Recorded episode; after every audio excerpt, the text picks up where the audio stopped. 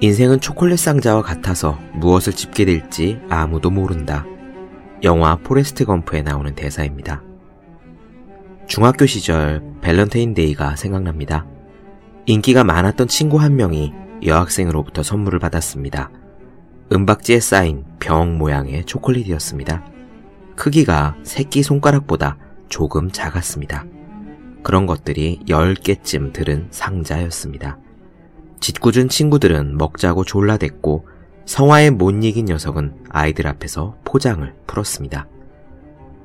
지금 생각해보면 알록달록한 은박 포장에 초콜릿 속의 내용물이 무엇인지 쓰여 있었던 것 같습니다. 그렇습니다. 그것들은 위스키가 들은 초콜릿이었습니다. 은박을 벗겨내 한 개를 통째로 입에 넣고 우물우물 씹던 친구의 얼굴이 금세 새빨갛게 달아올랐습니다. 40도짜리 알콜 한 모금을 처음 목구멍으로 넘긴 시골 아이들이 거기에 여러 명 있었습니다. 밸런타인데이는 살아가는 사람에게 건네는 초콜릿으로 가득한 날입니다. 연인이 선물하는 사랑의 약속은 달달합니다. 하지만 우리의 삶은 유감스럽게도 그것과는 거리가 있습니다. 삶이 내미는 초콜릿 상자 안에는 밀크 초콜릿도 99%의 real dark 초콜릿도 그리고 위스키 초콜릿도 함께 들어 있습니다. 여러분은 지금 어떤 초콜릿을 씹고 있습니까? 달콤하다고 자만하지 마십시오. 아직 상자에는 위스키 초콜릿이 남아있을지도 모릅니다. 쓰다고 좌절할 필요도 없습니다. 다음번에 밀크 초콜릿을 집을 확률이 커졌으니까 말입니다. 365 공 비타민 지금 어떤 초콜릿을 씹고 있는가의 한 대목으로 시작합니다. 네, 안녕하세요. 본격 공부자극 팟캐스트 서울대는 어떻게 공부하는가 한지우입니다. 어떻게 책을 읽어야 하는가에 대한 가장 기초적인 질문들. 지난 시간에는 책은 언제 어디에서 읽는 것이 좋은가? 그리고 한 권씩 읽는가? 여러 권을 동시에 읽는가에 대한 이야기를 드렸습니다. 오늘은 세 번째 시간, 메모를 하는가 또는 밑줄을 치면서 읽는가에 대한 이야기를 나누어 드리겠습니다. 우선요, 깨끗이 책을 보는 방법을 선호하는 분들이 있습니다. 이런 분들은 책을 읽을 때 메모는 커녕 밑줄조차 긋지 않습니다. 이유는 개개인마다 정말 다양하지요. 깨끗한 책을 소장하고 싶어서 그런 분도 있고, 책 자체를 귀하게 여겨서 그러신 분들도 있고, 혹은 단지 책을 읽으면서 펜을 들기가 귀찮아서, 또는 어디에 밑줄을 그어야 하는지 잘 몰라서 그러신 분도 있을 겁니다.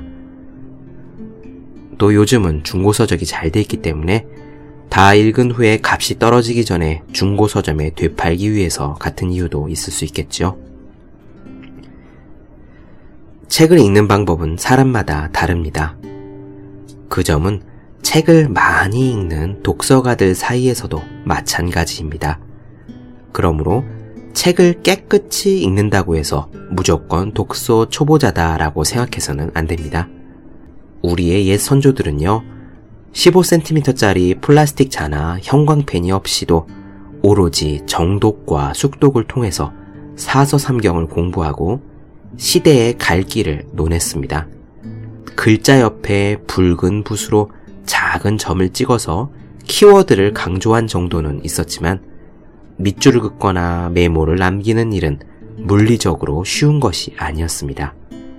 베스트셀러 7번 읽기 공부법의 야마구치 마유도 마찬가지였을 겁니다. 그녀는 법학 전공서를 공부할 때도 눈으로만 텍스트를 반복해서 읽었습니다. 책을 깨끗이 읽으시는 많은 분들이 있습니다. 방송인 김재동님은 이렇게 말씀하셨어요. 저는 메모하면서 읽는 유형은 아닙니다. 쭉 읽는 스타일입니다. 왜냐하면 책은 어떤 사람의 이야기이기 때문에 진지하게 들어야 한다는 생각을 갖고 있기 때문이에요. 책은 이미 활자화가 되어 있지만 사실은 작가가 말을 하는 것이잖아요. 저만의 방법이기는 한데 될 수 있으면 글을 읽으면서 활자와 함께 저자의 육성을 상상해서 읽어보는 방법을 많이 써보려고 그럽니다. 그런 식으로 하면 생생하게 다가올 때가 있습니다. 시골 의사 박경철 님도 이런 이야기를 하셨습니다. 책을 볼 때 줄을 긋거나 메모를 적거나 하지 않습니다. 줄을 긋는 것은 다음에 다시 보고 그때 외우거나 이해하겠다는 이야기거든요. 읽어야 될 책, 새로운 책이 너무나도 많기에 저는 가능하면 첫 번째 씹어먹고 꿀꺽꿀꺽 삼켜서 소화한 다음에 내 몸에 저장하겠다는 생각을 가지고 책을 읽는 습관을 붙였습니다. 하지만 대부분의 학생과 수험생 그리고 상대적으로 다수의 독자들은 책을 읽으며 어떤 식으로든 흔적을 남기고 싶어 합니다. 물론 가장 큰 이유는요, 훗날을 도모하기 위해서일 것입니다. 감명 깊은 문장이나 중심 내용의 밑줄을 그어두면 다음에 읽을 때 그 부분 위주로 읽기 때문에 효율적입니다. 2회독, 3회독, 4회독이 훨씬 쉬워진다는 이야기입니다. 반복은요, 암기와 이해로 가는 넓은 관문이기에 회독수가 늘어난다는 말은 그 내용을 더 잘 습득할 수 있다는 의미가 됩니다. 수험 전문가라고 부를 수 있는 고시생들에게 밑줄 긋기를 통한 공부 분량의 압축이 수험 생활에 성패가 걸려있는 중대한 과제가 되는 이유입니다. 고시생들은 통상 그렇게 공부하죠. 기본서를 하나 정하고 그 기본서의 중요한 부분에 밑줄을 긋습니다. 기본서가 아닌 참고서를 하나 정해서 기본서에 빠져 있는 참고서의 내용을 그 기본서에 메모를 하거나 작은 글씨로 프린트해서 오려 붙여넣거나 하는 방식으로 한 권의 자기 책을 만듭니다. 그리고 그 밑줄 그은 부분만 2회독, 3회독, 4회독, 회독수가 올라갈 때마다 반복해서 읽어서 머릿속에 확실히 암기하는 방법을 택합니다. 예시로 들거나 조금 중요성이 떨어지는 부분까지 모조리 계속 읽으려고 하면은 나중에는 시간이 없기 때문입니다. 고시생들에게 밑줄 긋기 능력의 핵심이라는 것은 바로 그런 이유예요. 하지만 비단 고시생뿐만 아니라 취미 삼아 책을 읽는 경우에도 예전에 읽었던 책의 내용 또는 인용문을 찾아야 할 일이 종종 생깁니다. 블로그에 글을 쓰든 학교에 리포트 과제를 내든 여기에 집어넣기 딱 좋은 내용이 어딘가에 있었는데 하고 생각을 하지만 그게 어디에 있는지 찾기가 쉽지가 않죠. 그럴 때 어느 책의 어느 부분에 있었던 이야기인지 확인하려면은 뭐니 뭐니 해도 밑줄이 유용합니다. 흔적을 하나도 남기지 않고 깨끗하게만 책을 본다면은 분명히 어디선가 읽었는데 그게 어디더라 하면서 답답함에 머리를 쥐어뜯을 각오가 되어 있어야 합니다. 아무리 정독을 해서 책을 읽더라도 그렇게 밑줄을 쳐놓지 않으면 그 인용구가 어느 부분에 나온 건지 정확히 remind 하기에 굉장히 어려운 것이 사실이거든요. 밑줄뿐만 아니라 메모도 역시 중요한 기술입니다. 저자의 생각이 고스란히 녹아있는 것이 책이지요. 그래서 책을 읽는 일은 곧 다른 사람의 생각을 정면으로 만나는 셈이 되는 겁니다. 따라서 책을 읽다가 보면은 미처 나는 생각하지 못했던 관점이라든가 새로운 아이디어가 번쩍번쩍 솟아나는 경험을 정말 자주 합니다. 물론 바로 그것이 우리가 책을 읽는 이유이기도 하지요. 아하 하고 무릎을 치는 일이 많을수록 그리고 책을 읽다가 생각을 하기 위해서 잠시 책장을 덮고 하늘을 멍하니 쳐다보는 경우가 많을수록 그 책이 좋은 책이다 라고 그런 이야기를 하는 까닭도 바로 그 점에 있습니다. 그때요, 책에서 얻은 깨달음을 행간에 메모해 두어야 합니다. 아이디어란 뚜껑을 열어놓은 휘발유와 같습니다. 휘발유 냄새를 갓 맡을 때는 코를 강하게 찌르더라도 잠시 후면은 금세 휙휙 날아가서 사라져 있죠. 아이디어도 마찬가지입니다.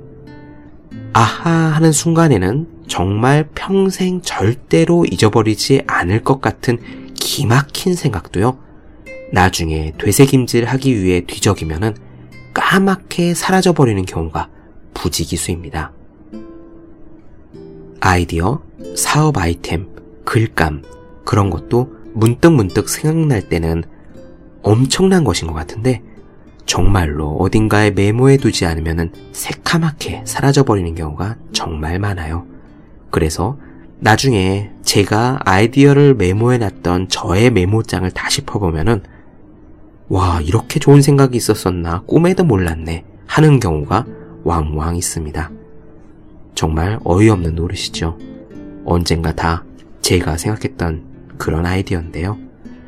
여러분들도 아마 마찬가지일 겁니다. 메모를 해놓지 않으면 까맣게 잊어버립니다. 미술 평론가 이주원 님도 이런 이야기를 하셨습니다. 저는 책을 즐기려고 읽는 경우보다는 글을 쓰려고 읽게 되는 경우가 많습니다. 그래서 마음 편하게 처음부터 끝까지 읽고 놓아버리지를 못하고 줄을 긋게 된다든지 거기다가 간단한 메모, 떠오르는 생각들을 적는다든지 그럴 때가 자주 있습니다. 그리고 좀 중요한 내용이다 싶은 것들은 컴퓨터에 입력을 하는 등 나중에 책 쓸 때 도움이 될 수 있게 정리를 하는 편입니다. 소설가 성석재 님도 이런 이야기를 하였습니다.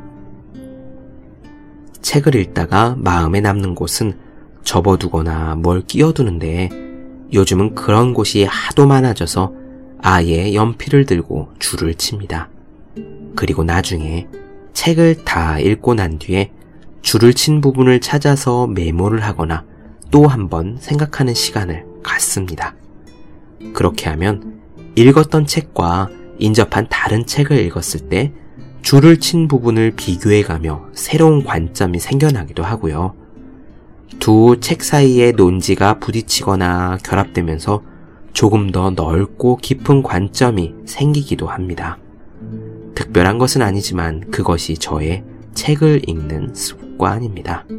다음은 서양화가 황주리님의 말입니다. 남의 책을 빌려올 때 밑줄을 그은 것을 보면 그 사람이 어떤 사람인지 알 수가 있습니다. 밑줄을 긋는다는 것은 자기 자신을 긋는 것이기 때문입니다. 저는 책 읽는 습관이 조금 나쁜 편인데 밑줄을 긋는 것까진 좋은데 여행하면서 읽을 때 저는 책을 찢어버립니다. 읽은 부분은 버리고 점점 점점 가벼워져서 나중에는 아예 버려버리는 조금 나쁜 습관이죠. 타이포그래피 디자이너 안상수 님도 이런 이야기를 하셨습니다. 저는 책에다가 제 마음대로 낙서를 합니다. 책에 밑줄만 치는 게 아니라 점을 찍기도 하고 저만의 도형을 그리기도 하고 떠오르는 생각을 그 옆에다가 적기도 하고 그러는 버릇이 생겼습니다. 흔적이 남는 거죠.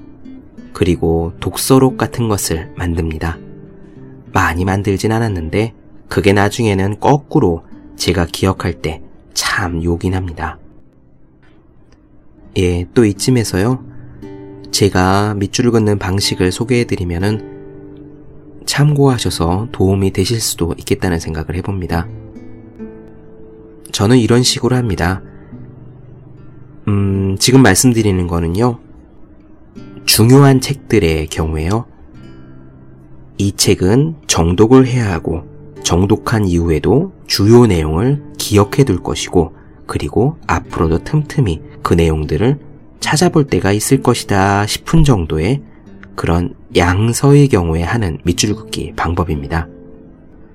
처음에 1회독을 할 때는 저는 정독을 합니다. 내용들을 다 이해하기 위해서 정말 꼼꼼히 정독을 하죠. 그리고 군데군데 아이디어가 떠오르면 메모를 합니다. 행간이라든가 책 옆에 빈 부분 있잖아요. 거기다가 작은 글씨로 예쁘게 적어 놨습니다. 이런 식으로 1회독을 한 다음에 2회독을 할 때는 자를 들고 밑줄을 긋습니다.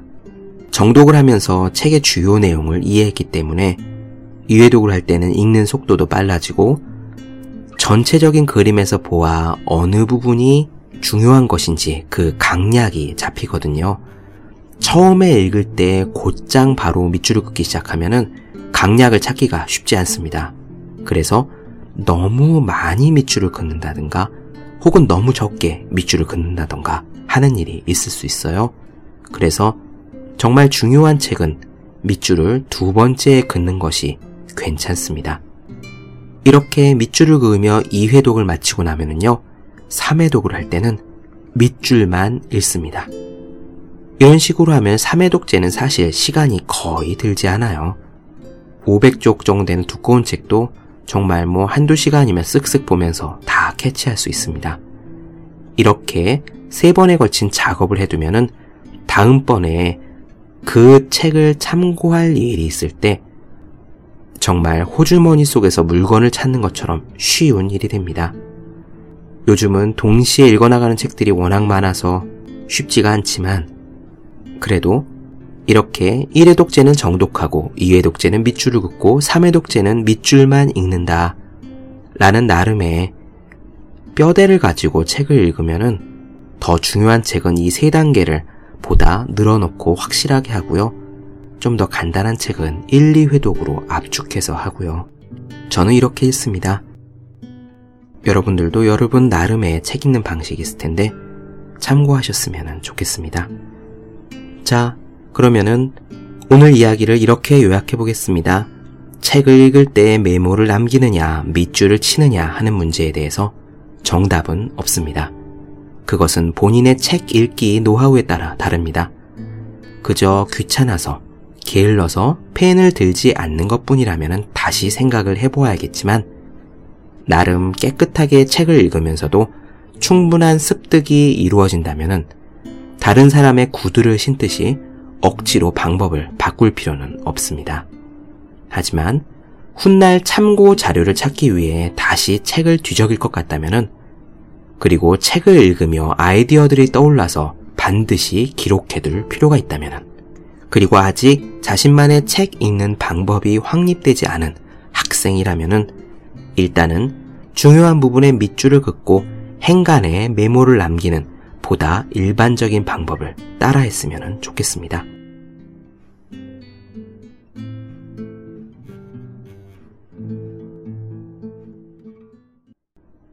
네. 본격 공부자극 팟캐스트 서울대는 어떻게 공부하는가? 오늘은 어떻게 책을 읽어야 하는가에 대한 가장 기초적인 질문들 세 번째, 메모 또는 밑줄을 치면서 읽는가에 대한 이야기를 나누어 보았습니다. 더 많은 이야기가 궁금하신 분들, 질문사항 있으신 분들은 제 네이버 블로그 허생의 즐거운 편지를 찾아주시면 좋겠습니다. 그리고 매일매일 공부하시는 분들, 여러분 주변에 매일매일 공부하실 분들을 위해서 공부하기 전에 하루 한 페이지씩 읽으며 의지를 다지는 책 365 공부 비타민을 선물해 주시면 좋을 것 같습니다. 오늘은 여기까지 할게요. 저는 다음 시간에 뵙겠습니다. 여러분 모두 열심히 공부하십시오. 저도 열심히 하겠습니다.